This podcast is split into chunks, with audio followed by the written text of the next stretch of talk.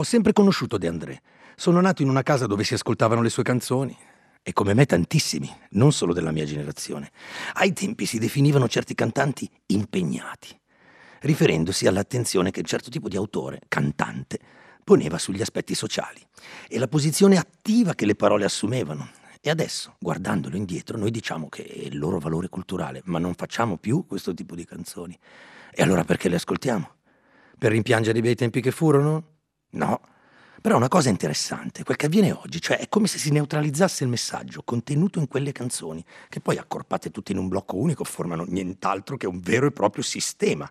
Un sistema filosofico, un corpo corpo più pop, piuttosto considerevole nelle dimensioni e nella potenza, perché Fabrizio De André ha la portata di un corpus, come se fosse l'opera di un poeta, di un filosofo, di un attore, di un compositore, tutte messe assieme. Capite che ha una certa considerevole grandezza? Ebbene, questa montagna, questa catena rocciosa, ha i suoi punti deboli, che sono il tallone di Achille, cioè quell'unico insignificante minuscola zona non perfetta beh, se lo potrà pure permettere, concedere un quarto d'ora di stanchezza a chi non lo è stato per tutto il resto del tempo della sua vita. Infatti è lì che bisogna proteggere in modo da non essere uccisi. Dov'è il punto debole di De André? È difficile metterlo a fuoco, ma io dico che bisogna vigilare su un aspetto che rischia gravemente di neutralizzarlo, e cioè l'aspetto istrionico del dar veramente retta a tutti, che poi è il piacere a tutti che lusinga, ma ci fa perdere la definizione e la potenza del messaggio. Voglio dire semplicemente che se De André piace a tutti, io non posso che esserne felice, perché è fuori discussione che la sua opera è una delle più grandi espressioni artistiche che l'umanità abbia regalato a se stessa. Ma se il piacere a tutti fa scolorire il senso di quell'arte, fa ancora piacere.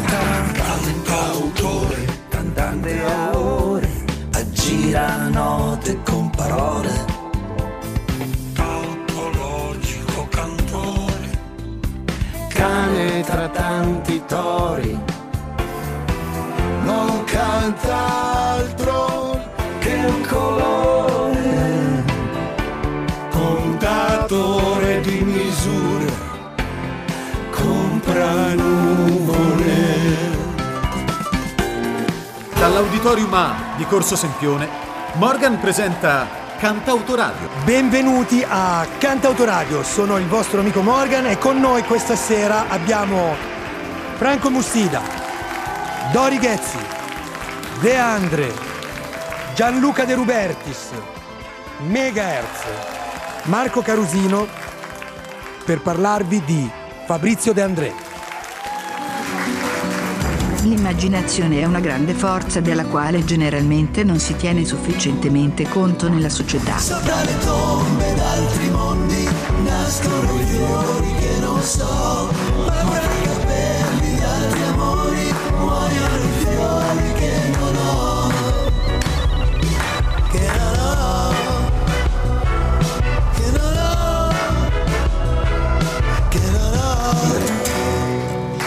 preferisce che la chiami? Dori Ghezzi o signora De André? Mi va bene tutto, lo sai. Come volete, come preferite. Grazie di essere qua con noi. Dori basta comunque. Dori, beh, Dori è un bellissimo nome innanzitutto.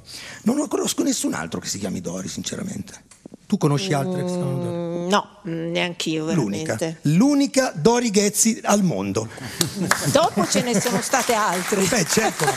No, no, io penso... Ma prima non credo. Senti, ma toglimi subito una curiosità, Dori. Come mai tu eh, non hai mh, più cantato a un certo punto? Cioè, nel senso, tu hai continuato sicuramente, però non hai più fatto dischi. Perché non avrei dovuto cantare mai, forse. No, questo non è vero. Eh, eh, eh, in parte è vero, è perché forse non mi sono mai sentita nata per fare la cantante come professione.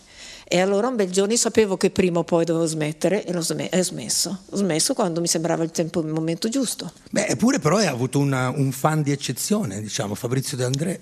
Eh sì, è vero, ma lì sai l'amore fa brutti scherzi, cioè non è che...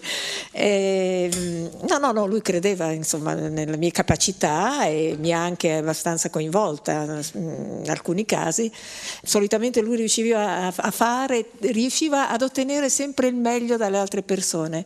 Allora se ho fatto qualcosa di buono, forse l'ho- giustamente l'ho fatto con lui. E infatti io devo dire una cosa, che noi oggi nel 2019 conosciamo Fabrizio De André, lo amiamo e lo apprezziamo e continua a, a- a, diciamo, produrre dei, dei pro- dei proseliti, continua Fabrizio De André come se fosse ancora vivo, perché è proprio una presenza musicalmente e culturalmente viva grazie a te, grazie al lavoro che tu no, fai no, no, lui. grazie a me, grazie a lui e basta. Beh, ma lo gestisci tu, in fondo. Eh, sì, diciamo che noi mettiamo ordine a determinate Ok. cose e anzi, e anzi freniamo addirittura. Perché Sì, perché c'è una- c'è un'esagerazione nella sovraesposizione. E dentro in questa esagerazione c'è anche questo programma con il quale noi adesso faremo sentire perché noi piace esageratamente Fabrizio De André. Cominciamo con una canzone del 68 che si chiama Cantico dei drogati, che è un titolo che sinceramente se c'era qua Fabrizio De André ancora tra di noi gli dicevo potresti cambiarlo per favore, perché ehm, il titolo inficia il brano. Credo che questo brano non sia mai stato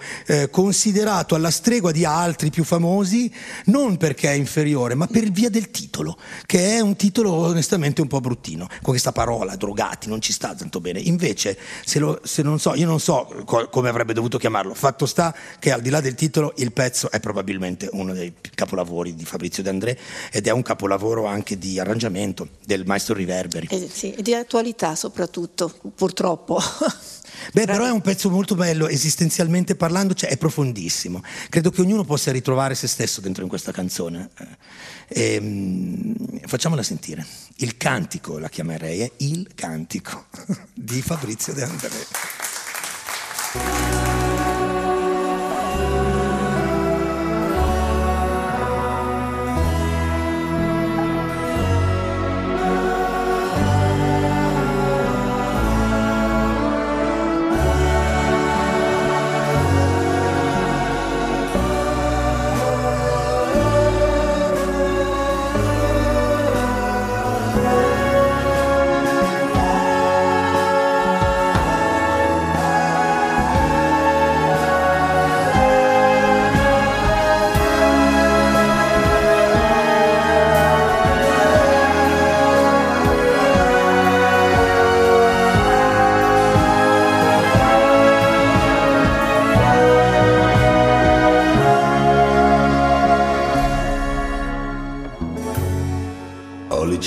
Licenziato Dio, gettato via un amore per costruirmi il vuoto nell'anima e nel cuore.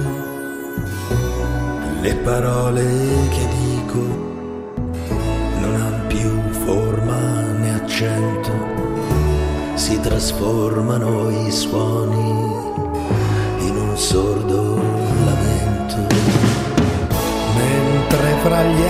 altri nudi io striscio verso un fuoco che illumina i fantasmi di questo sceno gioco.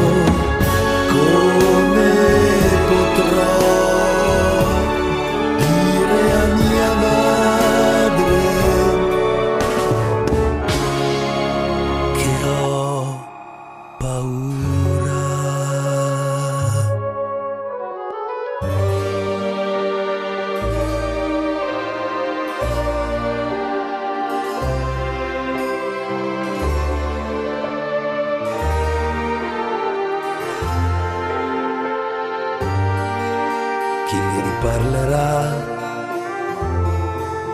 domani luminosi dove i muti canteranno e taceranno i noiosi. Quando riascolterò il vento tra le foglie sussurrare i silenzi che la sera raccoglie io che non vedo più che folletti di vetro che mi spiano davanti che mi ridono dietro. Come potrò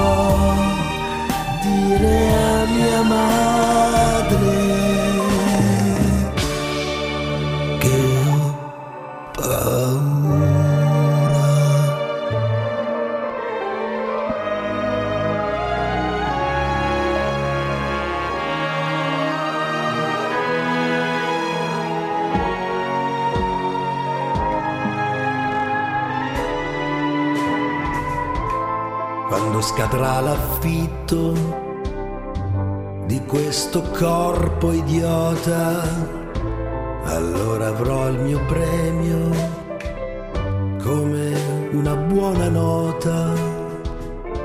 Mi citeranno di monito a chi crede sia bello. Giocherellare a palla con il proprio cervello,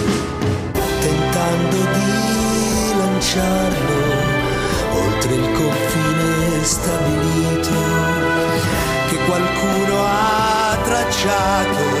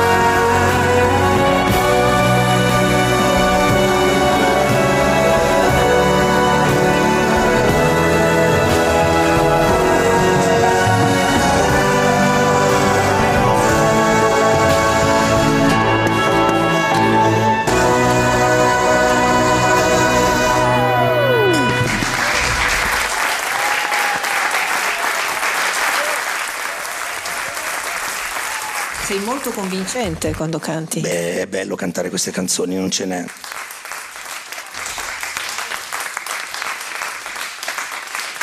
Ricordo ai radioascoltatori che siamo su Rai Radio 2 e se volete lasciare dei messaggi, dire che la cosa non vi piace, che volete eh, cambiarla completamente, oppure che vi piace molto, oppure che volete che Mussida stia a tutte le puntate, que- quel- qualsiasi cosa, il numero è 348 7300 200 Rai Radio 2 e questo è il vostro amico Morgan che ora vi parla di Fabrizio De André.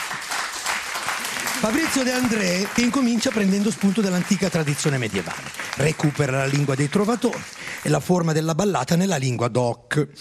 Abbiamo il romanzo cavalleresco in quell'epoca, Chrétien de Troyes, mi viene in mente per esempio la canzone di Carlo Martello. Carlo Martello torna dalla battaglia di Poitiers, è il 1963 questo pezzo.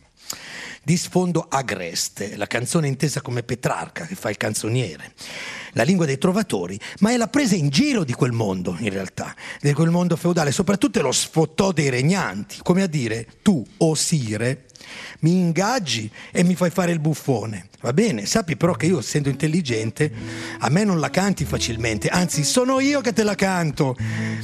E sei tu che diverti me, ricordatelo. Io una ventina di anni fa ho scritto un aforisma questo- su questo tema che era da buffone non frequento le corti di un re che non mi faccia divertire. Le forme medievali e rinascimentali della canzone sono studiate ancora oggi. E praticamente eh, c'è il locus amenus. Che cos'è il locus amenus? È un luogo ideale, naturale, perfetto, dove si vorrebbe trascorrere il tempo felici e spensierati. E si incontra il divertimento. Per esempio, Re Carlo torna dalla guerra. È una pastorella, si dice così, la pastorella, quindi non è una ballata. Noi oggi diciamo ballad, ma intendiamo un'altra cosa, perché in inglese ballad vuol dire lento. Qui in questo caso proprio è una forma precisa. Di cosa racconta? Ecco, perché, perché qua è un fatto di argomento. Cioè dobbiamo chiederci per capire se è una ballata. Il cantautore parla di se stesso o parla di un personaggio? Allora, se parla di un personaggio è una ballata. eh? Se parla di se stesso è una canzone lirica. Fa ridere perché è commedia dell'arte, ci sono costumi, situazioni di inciampo, goffaggine, bruttezza, perché questo re è orrendo, è orrendo, bruttissimo. C'è questo meccanismo del re nudo fondamentalmente, eh, perché il re si spoglia. Oh, il testo è di Paolo Villaggio, l'ha scritto Fantozzi questo testo. ecco perché fa ridere, anche perché De André è iro- è ironico in genere, però in modo diverso. La risata di De André è pi- più cinica, è un po' più dei pezzi ironici di Fabrizio De André, no? Questo è mm, goliardico. La scuola di Genova forse è un po' racchiusa in questa canzone, qua la famosa scuola di Genova. Paolo Villaggio di Genova, Fabrizio De André di Genova, due esponenti in piena attività di dissidenti proprio. E qui c'è goliardia, perché qui si gioca a fare la canzonetta, ma non è mica tanto una canzonetta, eh, questa cosa qua. In realtà è una delle più alte vette di filologismo medievalista, rinascimentale, stilnovista, provenzale, cavalleresco, occitano, popolaresco, in rima con tanto di metro e locus amenus. Qui praticamente si para, il componimento pastorale fa parte della poesia amorosa, è il genere che deve raccontare la storia di uno che si imbatte nella ragazza giovane e se la sba indiera fa un'avventura. Normalmente è la ragazza che pare voglia farsi scoprire, è disponibile, se non professionista, quindi pur sempre cristiana, la pastorella è una pulzella di tutta gioia, insomma una trovata lì intorno, tanto bella che lui gli fa vedere la cap par- parbietà di uomo tutto d'un pezzo. Chissà che a lei piace il cavaliere che sfida i pericoli, con grandi testimonianze di virtù, lei con maniere dirette lo ricambia mostrandoci le teorie sulla vita di campagna. Infatti, in tutti gli esempi c'è quel componimento poetico medievale, eh, quel momento dove si usa la lingua in modo aulico, da alfa a omega, per quello che all'inizio lui si fa una seria reputazione presso di lei e i due pare iniziano a scoprirsi molto interessati alla poesia accompagnata genere in cui ogni tre o quattro pezzi si riesce a infilare i capolavori poetici.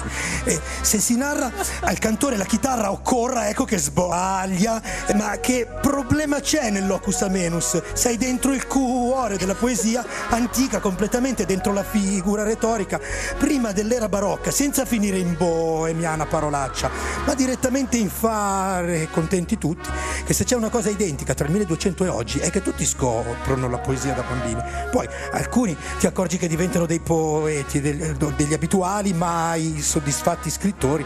Le ragazze poi ancora più di allora, oggi hanno una gran voglia di andare oltre i confini, fare dei pomeriggi nei prati. Ecco perché la poesia medievale ci piace ancora tanto. E i grandi cantautori, quando senza imbarazzo tirano fuori e prendono in mano il loro enorme canzoniere, ci fanno felici. Da che mondo è mondo, sono tutti bravi a fare i fronzoli con il curatissimo stile altrui. Ma il cantautore è l'unico capace di non essere mai volgare dicendo quel che gli pare piace. Anche quando sembra che vada a caccia di farfalle, in realtà è perché in bocca gli scoppiano le parole.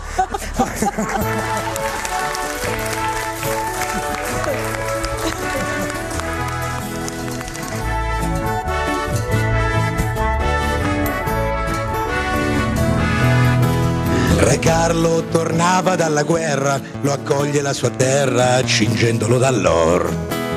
Al sole della calda primavera, lampeggia l'armatura del sire vincitore.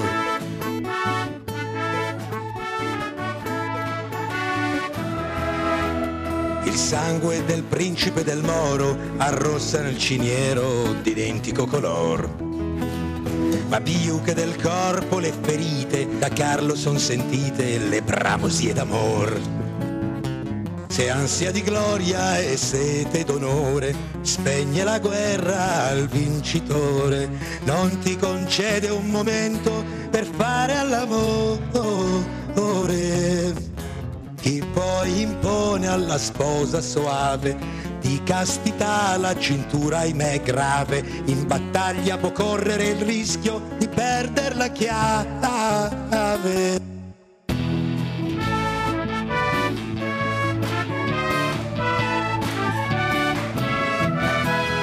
Così si lamenta il re cristiano, si inchina intorno al grano, gli son corona i fior. Specchio di chiara fontanella, riflette fiore in sella, dei mori il vincitor. Quando ecco nell'acqua si compone, mirabile visione, il simbolo d'amor. Nel folto di lunghe trecce bionde, il seno si confonde, ignudo in pieno sol. Mai non fu vista cosa più bella, ma io non colsi si fatta pulzella. Disse Re Carlo scendendo veloce di sella.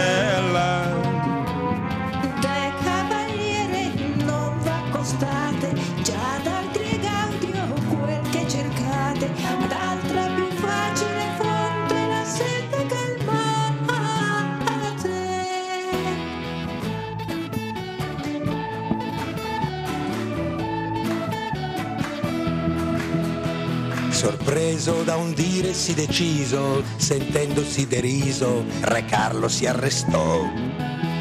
Ma più dell'onor poté il digiuno, fremente l'elmo bruno, il sire si levò. Codesta era l'arma sua segreta, da Carlo spesso usata in gran difficoltà. Alla donna apparve un gran nasone un volto da caprone, ma era sua maestà. Se voi non foste il mio sovrano, Carlo si sfila il pesante spadone, non celerei il desio di fuggirvi lontano. Ma è poiché siete il mio signore, Carlo si toglie l'intero gabbione.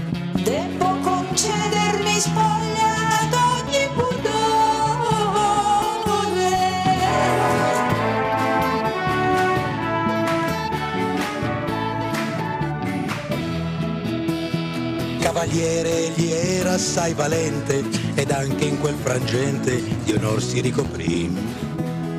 E giunto alla fin della tenzone, incerto sull'arcione, tentò di risalir.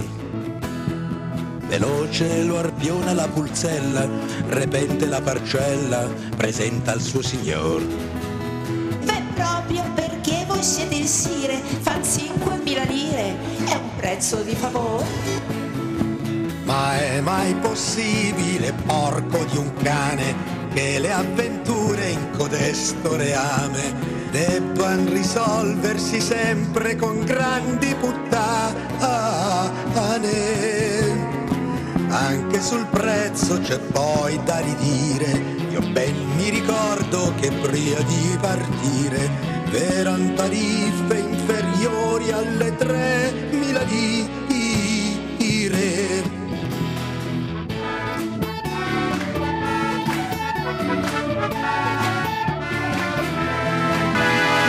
Ci ho detto agì da gran cialtrone, con balzo da leone, in sella si lanciò. Frustando il cavallo come un ciuco, fra i glicini e il sambuco, il re si dileguò. Re Carlo tornava dalla guerra, lo accoglie la sua terra, cingendo dall'orto. Al sol della calda primavera, lampeggia l'armatura del sire vincitore.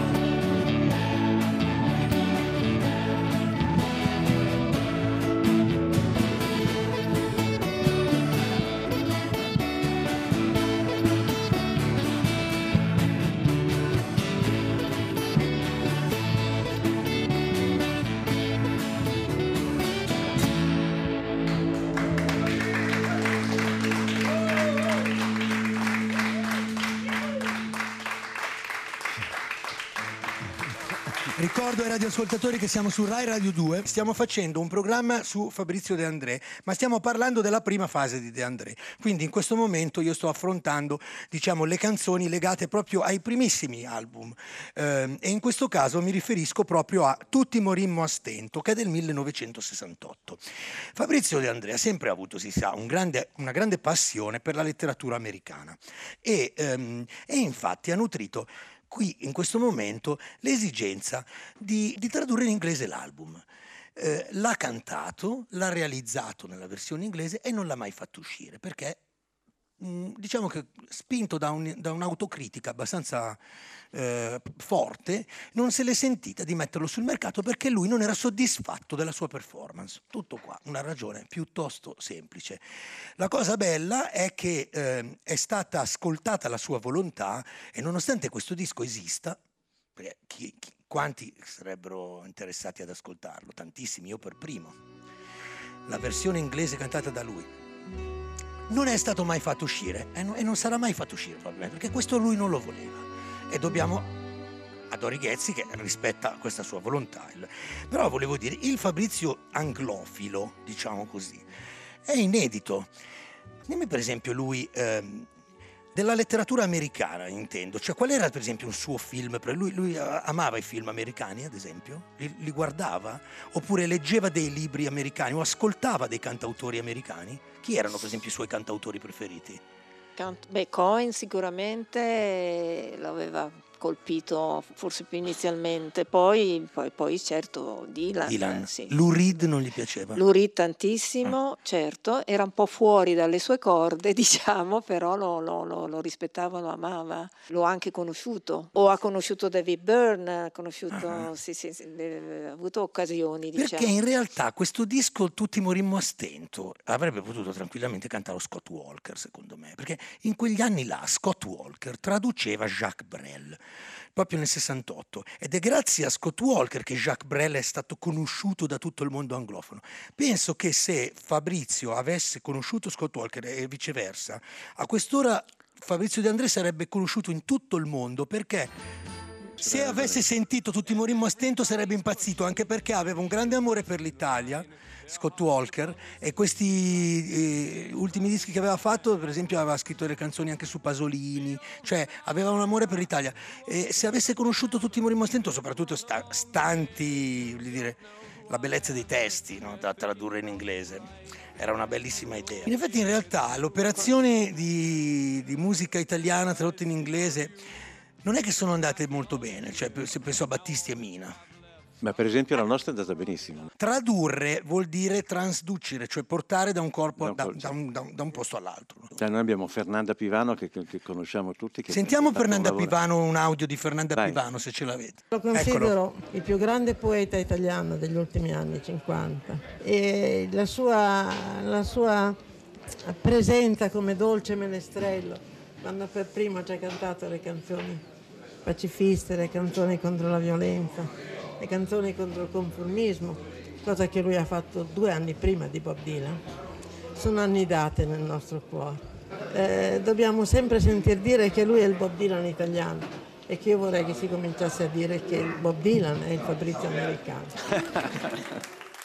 Beh, in realtà, eh, vabbè, grande Fernanda Pivano eh, fa abbastanza così emozionare sentirla la voce. Puoi immaginare l'espressione di Fabrizio quando sentiva Fernanda dire queste cose, no? Quindi, è una sì, grande una scrittrice, Fernanda, una grande. No, beh, sì, sì, voglio dire, se da un certo mm, punto di vista poteva fargli piacere, ma dall'altro anche si imbarazzava molto. Sì, sì.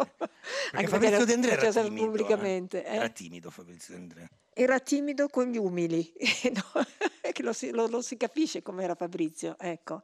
E magari forte coi potenti. E allora voi sapete la reazione poi sua, no? Qualcosa che non andava bene, che non è, e allora poi se la prendeva con chi?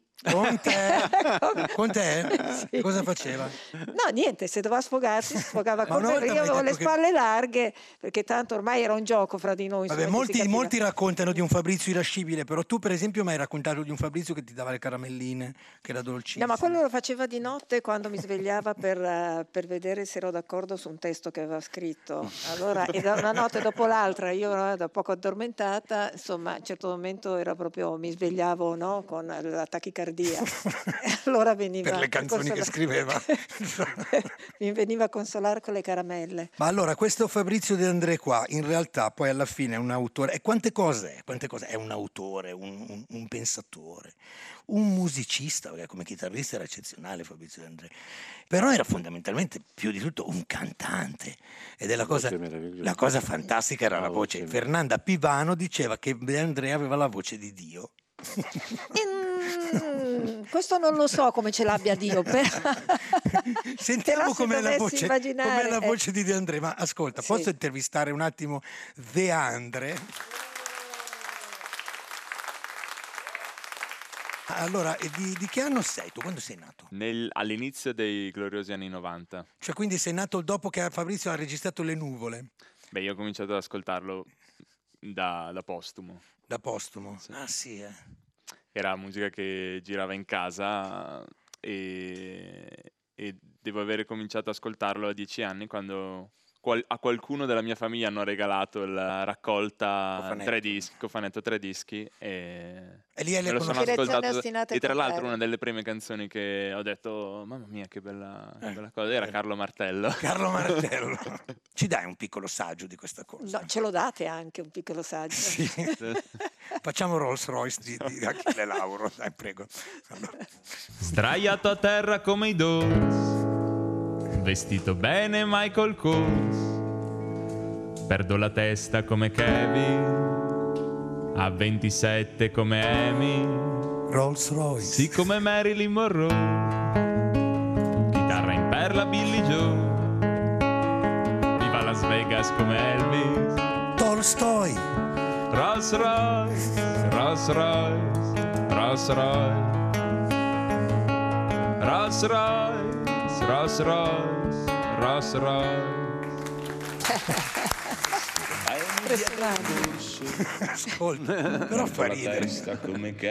Perché è improbabile che Fabrizio De André cantasse questi testi. La cosa bellissima è questa. Però il suono da questo punto di vista è proprio quello che affascina Certo. la gente, perché se c'è una cosa che davvero Fabrizio aveva come caratteristica è quella di essere stato un cantante straordinario, perché aveva un timbro che era pazzesco. Questo timbro che poi Fernanda Pivano diceva essere La voce di la Dio. voce di Dio. Io me lo sono ritrovato, ma lo ridico un'altra volta questa volta, me lo sono ritrovato alla stazione centrale. Se voi andate, ma lo dico a tutti. Io l'ho scoperto da te. Voi andate per piacere tutte le volte che sentite allontanarsi dalla linea gialla. Voi dovete immaginare Fabrizio, perché io una volta ho preso un freccia rossa, sono venuto da Roma a Milano e a Roma c'era questa voce 3, 8 delle ore 8 e 43. Hai capito? Cioè, no, È grazie. in partenza dal binario 3 Hai anziché al capito? binario 23. Cioè noi ce l'abbiamo Fabrizio, ce l'abbiamo tutte le volte che vado in centrale. Elettronico. Io me lo È un godo. incubo. allora. Sapete No, non è un incubo, è un piacere. Su questo treno è in funzione il servizio di aria condizionata. Cioè, scusate. Rimettilo. Attenzione! Il treno regionale 753 Dov'è la 8 chitarra? delle ore 8 e 43 è diretto a Montapone Centro. È in partenza dal binario 3 anziché al binario 23. Stavo scherzando. È stupendo, bravi. Beh, allora in realtà... Beh, ma Fabrizio era quello che voleva, voleva farci anche ridere, dai. Ma eh, perché De André, sapete perché tutto questo? Perché De André canta in modo sempre uguale. Lui, ha, ehm, lui è per quello che... Quando io ho rifatto il disco Non ha l'amore, non ha il denaro né al cielo, ad esempio, sono entrato nei personaggi. mm? Io ho vissuto il suonatore Jones, il chimico. È una questione di identificazione. Lui no. Lui canta personaggi altri. Lui non è se stesso lì dentro. Cioè lui, lui non è che quando canta la ballata di Michè è Michè. No, lui racconta sempre dall'esterno e fa la cronaca, per cui te la descrive. Quindi la, neutralità, una specie ecco, di, di- di- di chiarezza, di limpidità della singola parola. Ligabue, tanto per citarne uno a caso, quando canta quell'aspetto che fa la vera di Dio, cioè è tutta un'enfasi di André, quell'aspetto che fa la vera differenza. Cioè la stessa frase, questa frase che sto leggendo, quell'aspetto che fa la vera differenza. De André lo canta con una dinamica identica. Un altro cantante, la maggior parte dei cantanti, fanno un sacco di li- dislivelli, cioè è- diciamo che è compresso De André. Fabrizio De André piace a tutti anche perché lui ha controllo su questa cosa. Quando lui eh, va fuori dall'universalità del linguaggio, lo fa con consapevolezza. Allora ti porta alla- il termine arcaico oppure i termini gergali o i termini scientifici, ma lo fa con veramente parsimonia. Non è come tanti che invece, come dire, credono di essere intellettuali, allora fanno li No, lui testi- doveva solo cioè, entusiasmarsi quando faceva una cosa, entusiasmare se stesso per riuscire a farlo poi a trasmetterlo agli altri. L'equilibrio non doveva annoiarsi a fare una cosa, doveva fare sempre cose diverse. Eccolo qua. Tem do vale a se mostrar Un altro modo di cantare. Questo è un altro modo di cantare completamente, però è un Fabrizio molto più moderno. Eh? Sì, sì, sì. Qua. Che ha sposato, che ha sposato Dorighetti. Ha sposato Dorighetti, ma È l'unico errore della Vabbè. No, il suono, Eh. cioè si è innamorato della, del- del- delle variazioni del suono. Si è innamorato lui anche di questo, è come se fosse stata una scoperta. Sì, sì, sì. Ha scoperto il mondo timbrico del suono e di tutte le sue variazioni. Sai, mi ricordo quando nell'83 è uscito questo pezzo qua, io avevo 11 anni, mi ricordo ancora adesso il servizio telegiornale. Io avevo 11 anni, no? Non è che avessi una percezione. Però mi ricordo che mi ha colpito. Aveva fatto un servizio lunghissimo al telegiornale dove diceva finalmente è uscito il nuovo disco di Fabrizio De André ed è in dialetto. Genovese è un- una musica nuova e l'aveva presentato come una vera novità. Io che l'ho seguito giorno per giorno, forse non, non riesco a capire come Non l'hanno c'era una roba del genere ecco, prima, non appunto, c'era primo proprio. ascolto eh, da parte del pubblico, non lo so. Una roba nuova, una roba nuova. È stata una bellissima cosa esserci, perché anche in quel disco ci sono, nel senso che faccio, faccio il solo di. Paga sei. Bello, il testo di questo pezzo tra l'altro non vorrei... Faccia protetta. Non avrebbe mai Fascia potuto fare in protetta. italiano né Giamina né, Giamina, né questo. Con Fabrizio è stato veramente straordinario perché a volte mi sono ritrovato in situazioni veramente molto molto speciali. Questa, questa è, una di, è una di queste, sono veramente felice comunque di essere riuscito dopo il lavoro con PFM di aver mantenuto sempre delle- degli appuntamenti che sono, che sono venuti dopo, per cui è davvero un onore. Senti, ma Fabrizio De André abbiamo detto che costruisce i personaggi, perché lui poi è famoso per questo, cioè nel senso da un punto di vista di cantautorato. Lui, a differenza di Tenco, ad esempio, che più o meno hanno la stessa estrazione, stessa generazione, però la differenza fondamentale è che De André fa i personaggi e Tenco parla di se stesso. Però ci sono alcune volte in cui De André parla di se stesso, ad esempio, sempre per rimanere nell'epoca del primo De André, il valzer per un amore. È uno dei pochissimi casi in cui lui parla in prima persona. Mi è sempre piaciuto sentirgli dire io.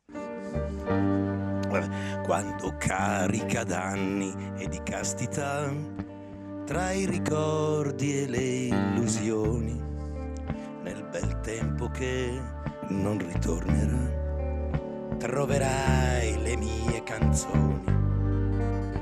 Nel sentirle ti meraviglierai che qualcuno abbia lodato le bellezze che allor più non avrai e che avesti nel tempo sprecato.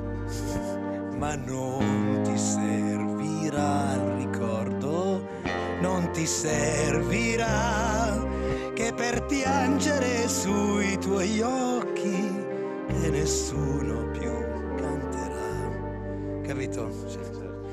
Lo sprecato non era gratuito. No, non era gratuito. non era gratuito. Fabrizio dice passato. Io ho detto sprecato. Oggi, a- io non so come mai, come mai piace a tutti, però in realtà poi la gente, appena gli fai vedere o sentire una roba che va al di là di una certa durata, ti dicono che palle. Ma io dico, che palle!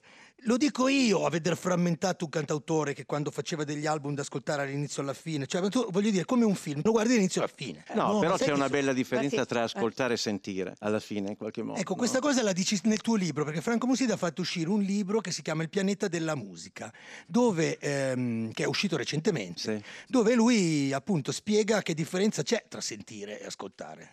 Sì, e, mm, mm, Fabrizio era una persona, una persona da, da sentire, non è una persona solo da ascoltare.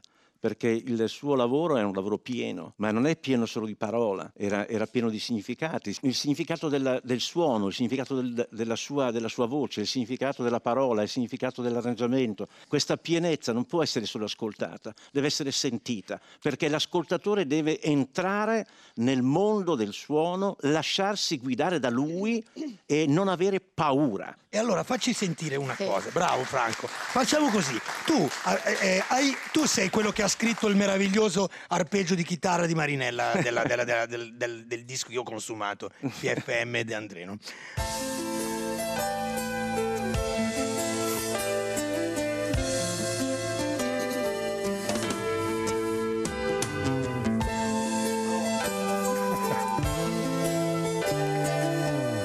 Bello però.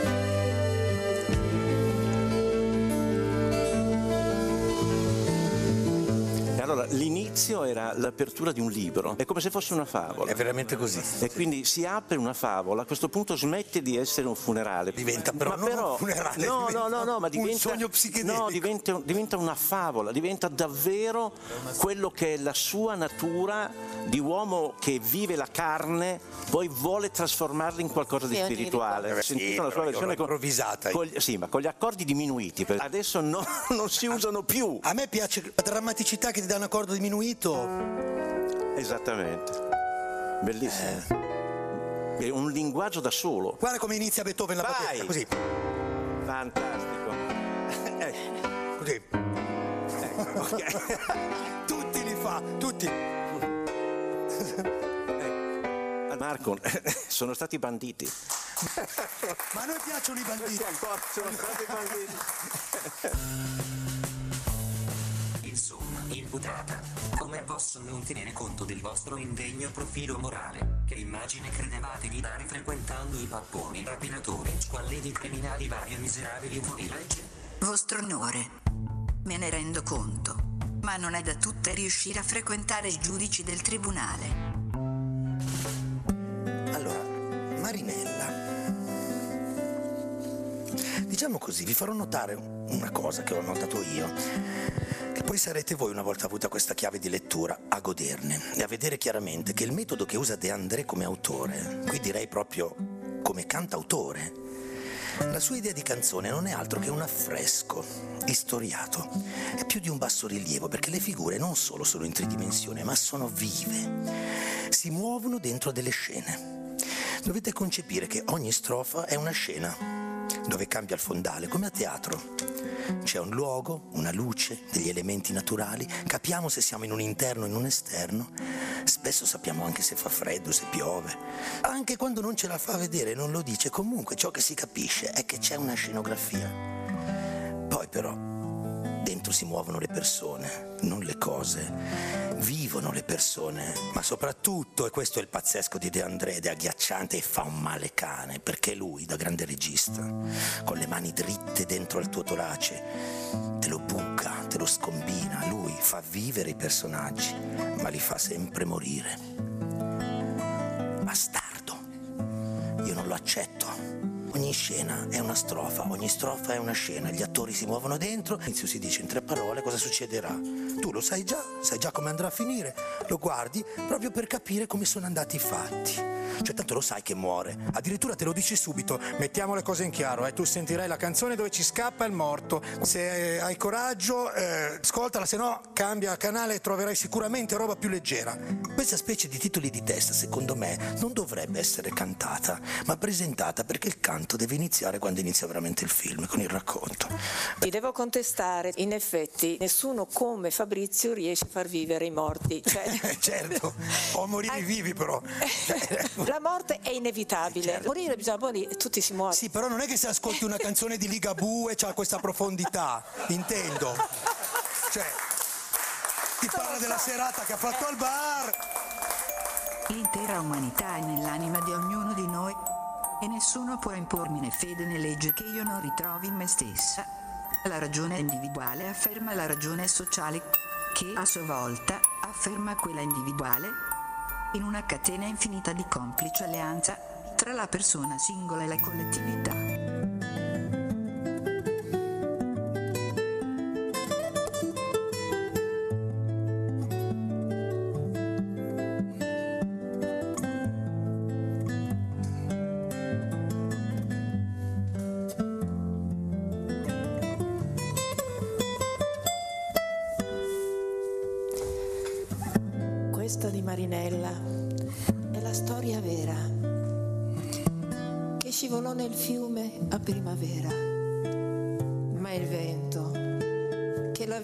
Così bella dal fiume la portò sopra una stella.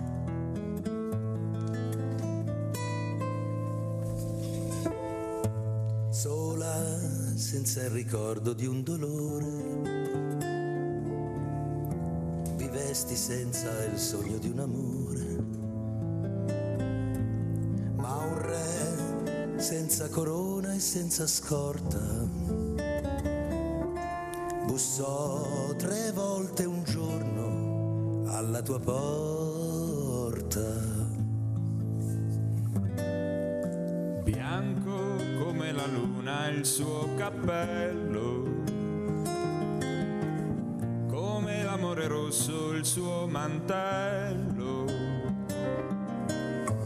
Tu lo seguisti senza una ragione, ragazzo segue un aquilone.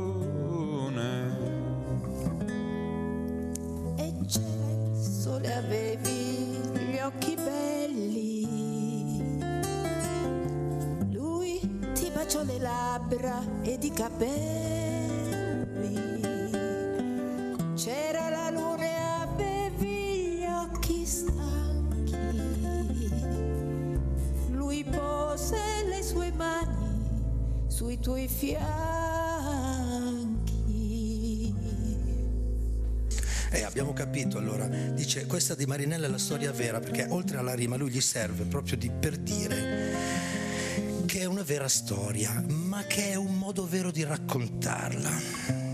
Perché è cruda. eh, Non dimentichiamoci che c'era il neorealismo nel cinema in questo periodo, per cui Pasolini, Antonioni, ehm, si voleva trovare un modo di, di- di esprimere l'arte molto più vero di quello che, che era evidentemente quello che andava di moda all'epoca. E quindi è cronaca.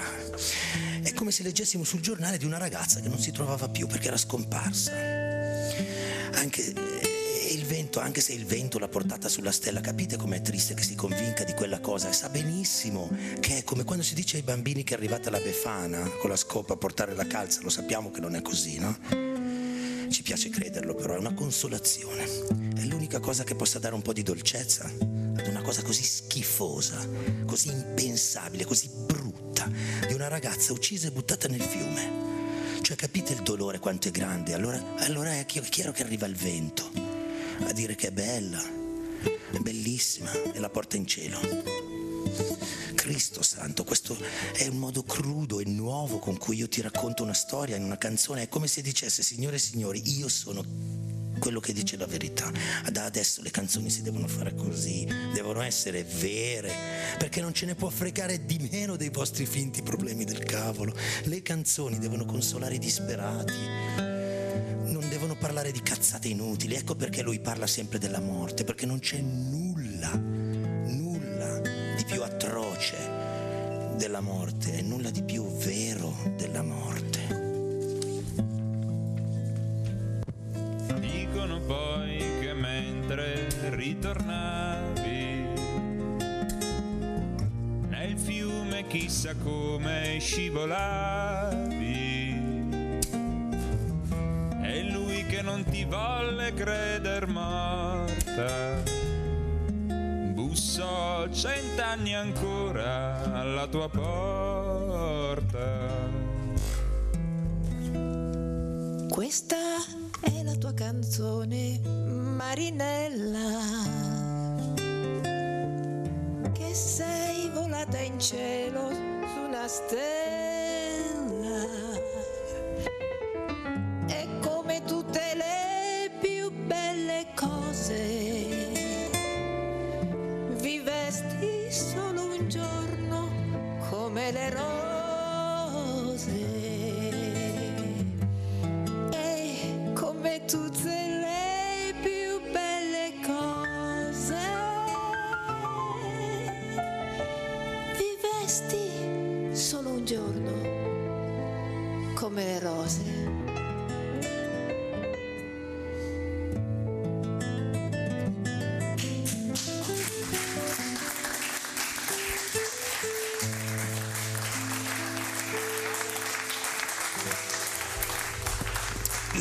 Lei muore. La metafora del bussare alla porta, l'abbiamo capito cosa significa, è la penetrazione. E siccome lei è nel fiume, a me questo mi fa pensare ed è terribile, inaccettabile, quasi impossibile da dire, che se una vicenda così impunita è finita nel peggior modo, ne accadranno di simili altre. Questo vuol dire bussò cent'anni ancora alla tua porta e non ti volle creder morta. Non si dà pace, ma lui, come tutti gli altri che faranno la stessa cosa, questa di Marinella è storia vera, è la cruda verità che una cosa così è successa, che sta accadendo anche in questo momento e che accadrà per sempre. Purtroppo non succederà mai che il mondo sarà senza violenza. Questo significa Marinella per me. Alla fine, questa è la tua canzone, Marinella. Torniamo come nell'inizio, fuori dal racconto, si cambia la prospettiva, cioè entriamo nella realtà, vediamo che questa è una canzone, questa è la tua canzone, siamo fuori dall'inconscio, nella razionalità, riusciamo addirittura a catalogare come canzone la cosa che stiamo cantando. All'inizio l'abbiamo presentata al pubblico, questa di Marinella è la storia vera, ma alla fine noi la presentiamo a lei, questa è la tua canzone Marinella, perché le diamo la canzone come consolazione, è il regalo Sì, del poeta con cui lui dice dolcemente Certo. che il destino degli esseri migliori spesso è cattivo e che gli stronzi sono tutti ancora qua, mentre tu che eri meravigliosa hai vissuto troppo poco, però sei eterna nella canzone che ti ho scritto io e che ti canteranno tutti dolcemente, chiunque abbia un cuore e una voce da qui all'eternità. Bravo, bravo, bravo, bravo. bravo.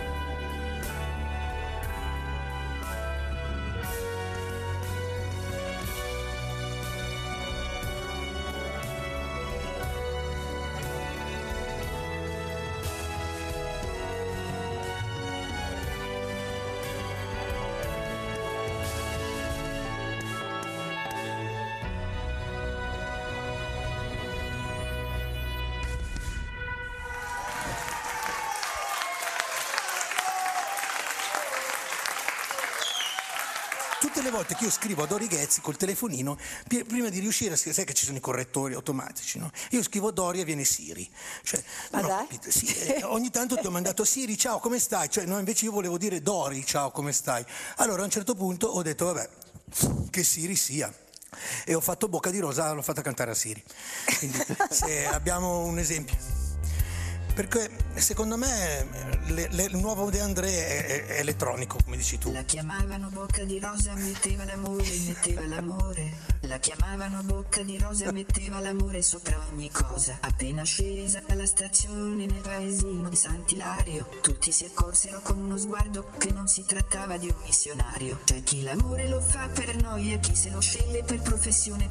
Bocca di rosa né l'uno né l'altro, lei lo faceva per passione. Ma la passione spesso conduce a soddisfare le proprie voglie, senza indagare se il concupito ha il cuore libero oppure a moglie. E fu così che da un giorno all'altro Bocca di Rosa si tirò addosso Era foresta delle cagnette a cui aveva sottratto l'osso Ma le comari d'un paesino non brillano certo di iniziativa E le contromisure fino a quel punto si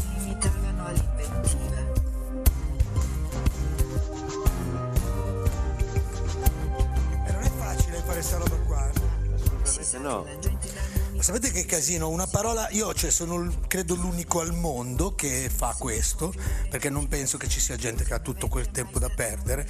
Eh, ehm, eh, per fare, siccome non c'è un software che lo fa, io per fare una parola no, intonata da un software ci potrei anche mettere, dipende quanto è lunga la parola, però comunque un paio d'ore.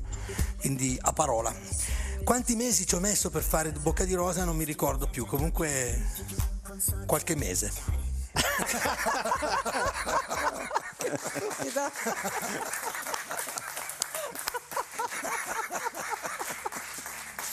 Vedete quanto c'è da parlare su Fabrizio De André? C'è un sacco di roba da dire. Non può bastare una puntata, non ne possono bastare due, non basta una vita per parlare di De André. Vi lascio con un poemetto che ho scritto, un piccolo poema di 79 pagine. Allora, e dice così. Poemetto introduttivo, cioè finale. Non mi sembra che ci siano persone che non sanno almeno una canzone e anche esistesse solamente chi non la trovasse interessante, costui vivrebbe in costrizione di averne similmente a che vedere perché nel mondo d'oggi la canzone si può incontrare in ogni situazione, luoghi pubblici, televisione, nei negozi, metropolitane, ai distributori di benzina, aree di servizio, sale d'aspetto, segreterie telefoniche, ristoranti, cinema e piscine, bingo, supermarket giostrine, feste e proteste popolari, radio emittenti nazionali, stabilimenti coloniali al mare, radiotrasmissioni balneari, comizi e ricorrenze stabilite, riunioni aziendali, parate militari, carri per le libertà sessuali, sacre processioni e carnevali, cabine massaggio cranio sacrale, hotel alberghi, centri commerciali, bar, locali, vari balere, impianti per lo sci, ascensori, ospedali, piste pattinatori, aeroporti, traghetti, scali ferroviari, trasporti veloci su funicolari, palestre, boutique, musei nazionali, grandi magazzini, fiere, mercatini, parchi per i cani, giochi per bambini, telefonini, dispositivi digitali, sfilate di stilisti, studi legali, villaggi campeggi, studi di dentisti, De André, se ti va bene Battisti, qualunque cosa sia, a tutti i costi, musica distorta il più delle volte, suoni in diffusione assai scadente, senza qualità, senza basse frequenze, senza stereo, per dove stanno le casse, ma va bene a tutti indifferentemente. Tanto è necessario e tanto urgente il bisogno che hanno le persone di riempire fino a saturazione ogni spazio di silenzio rimanente. Basta che si tratti di canzone.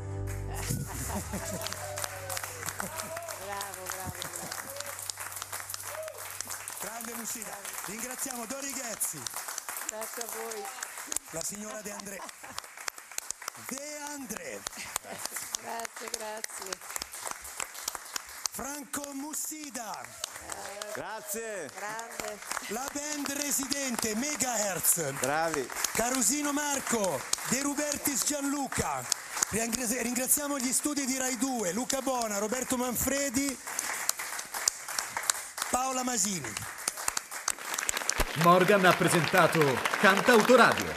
Alla prossima settimana, sempre dalle 22, su Rai Radio 2. Radio 2